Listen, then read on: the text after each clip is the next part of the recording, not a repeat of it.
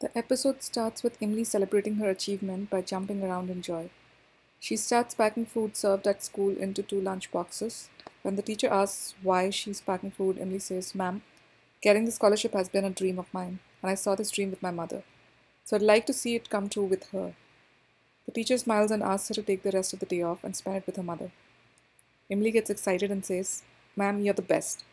May Sita Maya bless you with a long life, with a husband like Vinod Khanna, with a sweet mother in law like my Amma, with chubby kids who are soft like a ball of wool, and the teacher smiles and says, That's enough, silly girl. Now go home. I hope you understood the feelings behind the words. Yes, I did. Go home now. Imli grabs the lunch boxes. The te- teacher asks, And who's this for? This is for my fake nanny. The joy of food will reduce her sorrow of the scholarship. I'll make a move now. Saying this, Imli starts running towards her home. On the way, she comes across a small carnival rickshaw going around promoting the news of the village fair over a loudspeaker. Imli stops the rickshaw, gets on it, grabs the mic, and starts annou- announcing her win to the villagers. Hear ye, hear ye. For the first time in Pagdandia, a girl has made the village proud.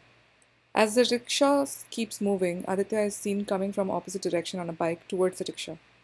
Imli continues. The name of the girl who has brought honor to Pagdandia by receiving the scholarship given to the most talented student of Uttar Pradesh is Imli, Imli, Imli. And that Imli is me, me, me.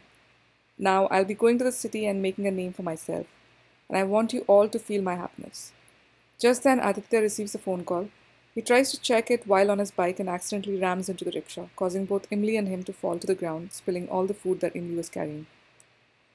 Malini is shown trying to call Aditya when this encounter between Imli and Aditya happens. Aditya and Imli are on the ground with the phone showing Malini's number lying between the two, foreshadowing the events to come.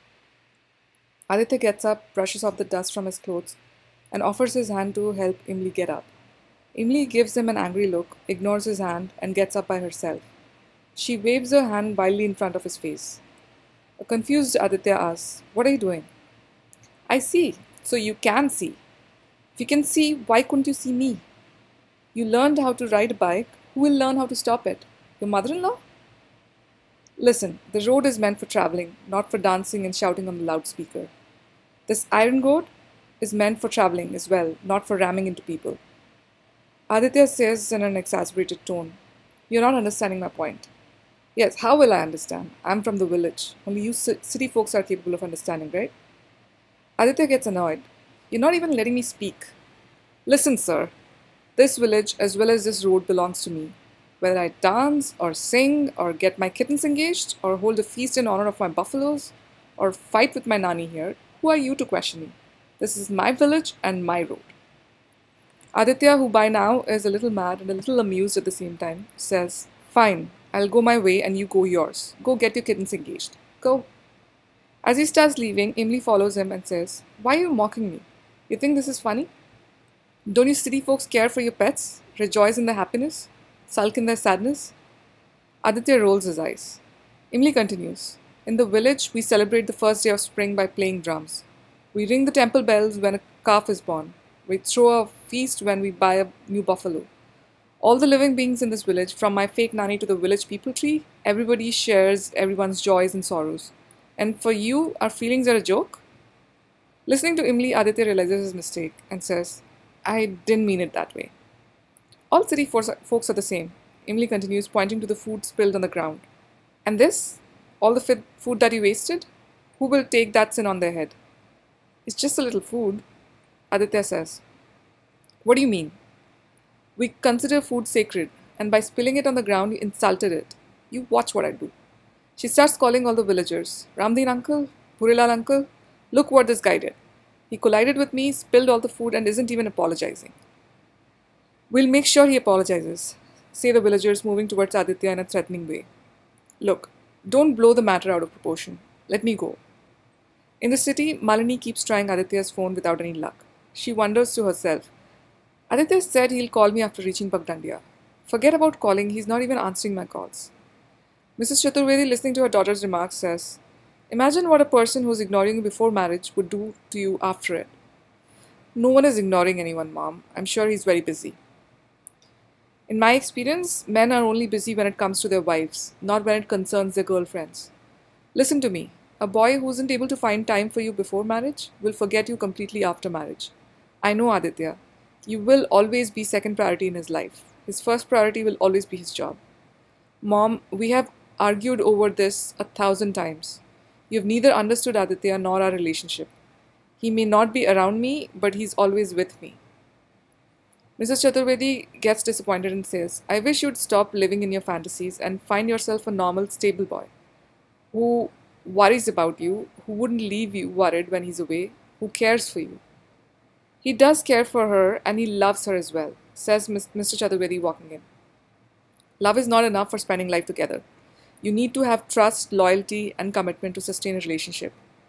I want my daughter to have a better life, a different life than I did. I want her to have a husband who doesn't neglect her. Her husband should not only know how to love, but also know how to commit to that love for life as well. Mr. Chaturvedi knows all this is meant to get a rise out of him. He doesn't take the bait and leaves saying he has some work to do. Aditya is not like that, mom.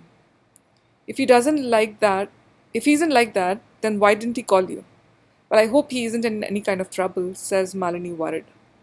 In Pagdandia, the villagers are still surrounding Aditya. You are in trouble, sir. If you come to our village and insult Imli, no one is going to spare you. Aditya looks at Imli and says, I'm telling you, it was an accident. One of the villagers picks up Aditya's camera lying on the ground and asks, What is this? Aditya says, This is a camera. It's used to take pictures. The villagers are fascinated. Aditya jumps at the opportunity to defuse the situation. Do you want me to click your pictures? The villagers get all excited and start posing for pictures, forgetting about the fight. Imli is outraged watching this.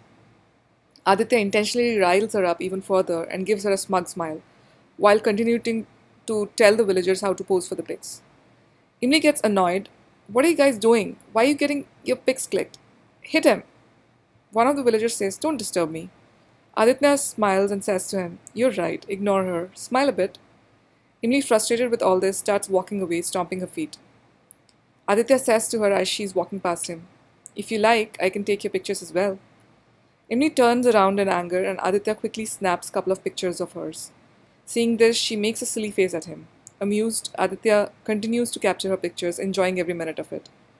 She scolds him in her head, turns around, and starts walking away. I shouldn't depend on others for doing my work. I'll I'll I will deal with the city monkey myself. Sita Maya, actually, never mind. I'm enough to deal with him. Don't want to bother you with trivial things. At that moment, one of the villagers get a f- phone call about a trouble nearby. Aditya decides to follow them to see what's going on. Turns out one of the landowners wasn't allowing the villagers to fetch water from the lake on his land, ignoring the drought situation. Satyakam threatens the landowner and helps the villagers. Watching all this, Aditya realizes why the villagers treat Satyakam as god, although he's been tagged as a rebel by the lawmakers. He captures Satyakam's pictures from a distance for his story. Imli reaches home angrily and hugs her mom. What happened, Imli? That city monkey dropped all my food and no one beat him either. Meeti says, Why what are you blabbering about? Did you get the scholarship or not? Imli says and shows a certificate. Meeti feels very proud and says, When did the daughter of an illiterate woman become this intelligent? Imli says, I won't let anyone badmouth my mother, not even my mother herself. As Imli starts jumping around in happiness, her nanny comes over and shreds the certificate to pieces.